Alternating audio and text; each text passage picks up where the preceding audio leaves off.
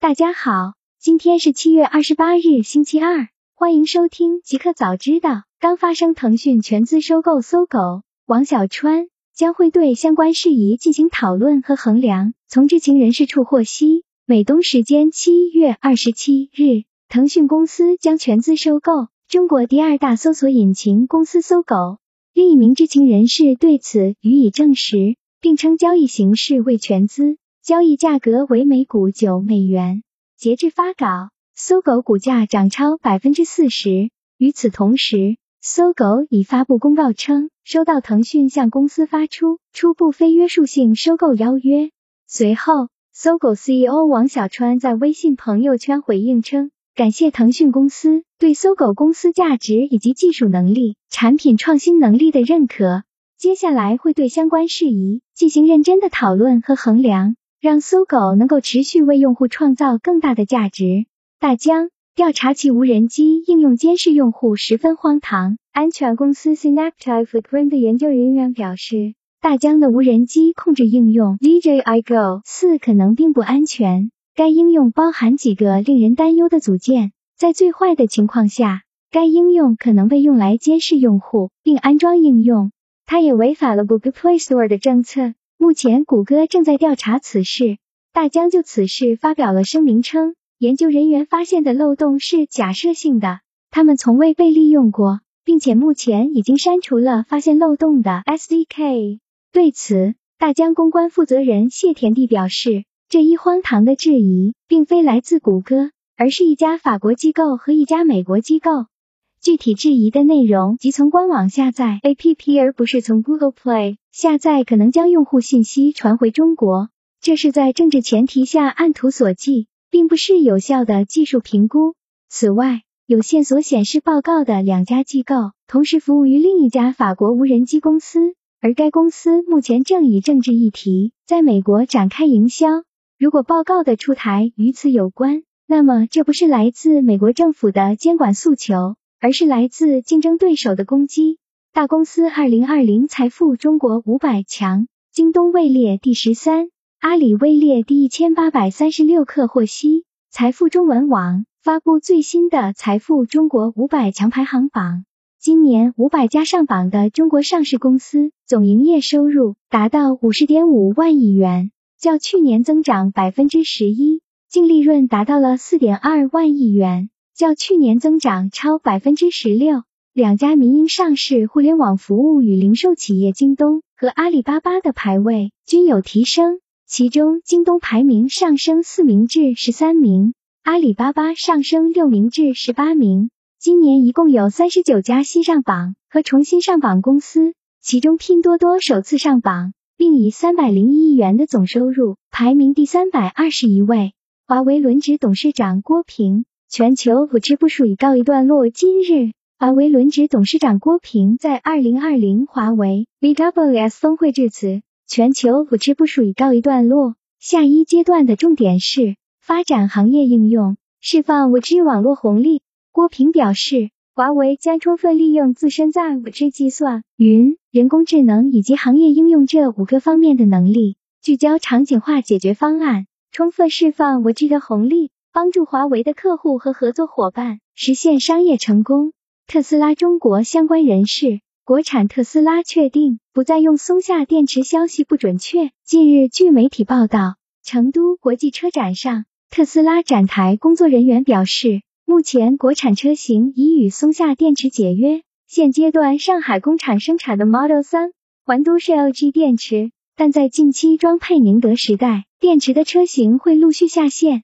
不过，昨日特斯拉中国相关人士表示，国产特斯拉确定不再用松下电池，消息并非特斯拉官方消息，该报道不准确。腾讯宝马战略合作落地，将为 BMW 车主提供腾讯小场景与微信车载版。七月二十七日，宝马与腾讯宣布开展数字化合作。双方将推进车载轻应用生态，腾讯小场景与微信车载版在 BMW 车上的应用。双方合作的首批小场景将于今年第四季度在中国市场正式上线，涵盖资讯、美食、娱乐、出行、教育等维度。拼多多对商家上线多多批发业务。拼多多近期对商家上线了一项新业务，名为多多批发。目前场景还未搭建完成，但已对商家开放申请。据拼多多上某日化商家提供的截图，拼多多的商家页面近期新增一项供货管理功能。在供货管理端，拼多多上线了两个新服务：批发供货与一件代发。根据最新的页面截图显示，市场还在搭建中，但该商家透露，目前拼多多商家已经可以对小二提报这项业务。滴滴出行 APP 升级6.0版本，快车、专车、出租车等合并为打车。滴滴出行 APP 升级至6.0版本，升级之后，滴滴将快车、优享、里程专车、豪华车等网约车和出租车统一聚合至打车入口。可在打车栏发单任意车型，比价方便。更有出行助手举小滴为乘客提供出行参考信息。华为下调二零二零年印度市场收入目标百分之五十，裁员百分之六十到百分之七十。据外媒报道，数名知情人士表示，华为已将其二零二零年度在印度的收入目标定在三点五亿美元至五亿美元区间。低于先前的七亿至八亿美元区间，下调百分之五十之多。同时，华为计划裁员百分之六十到百分之七十，其中不包括研发和全球服务中心的工作人员。知情人士还表示，华为此举主要是为了应对印度市场上设备和服务需求的急剧下降。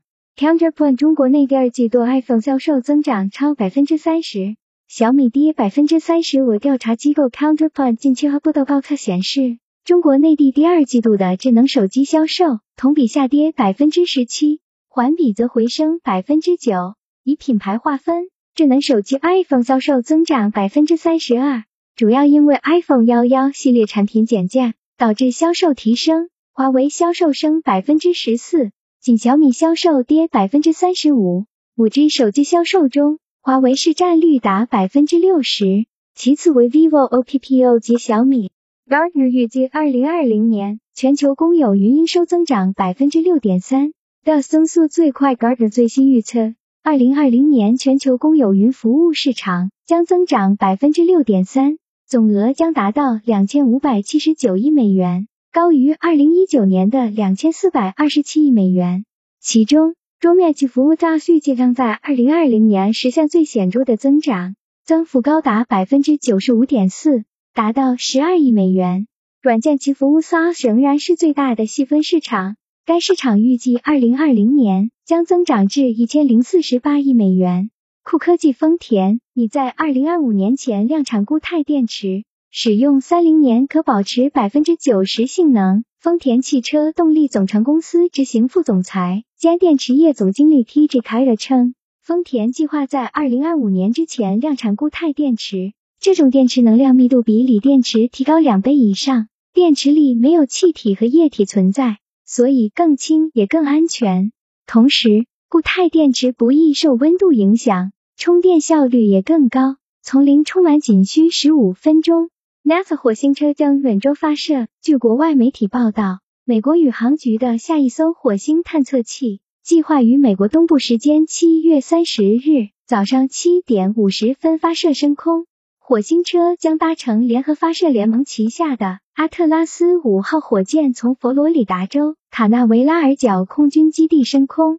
美国宇航局官员表示，只要火星车能在二零二零在八月十五日前发射升空。仍然可以顺利抵达火星，否则此次火星探测任务就需要等待二十六个月，直到火星探测的窗口期再次打开。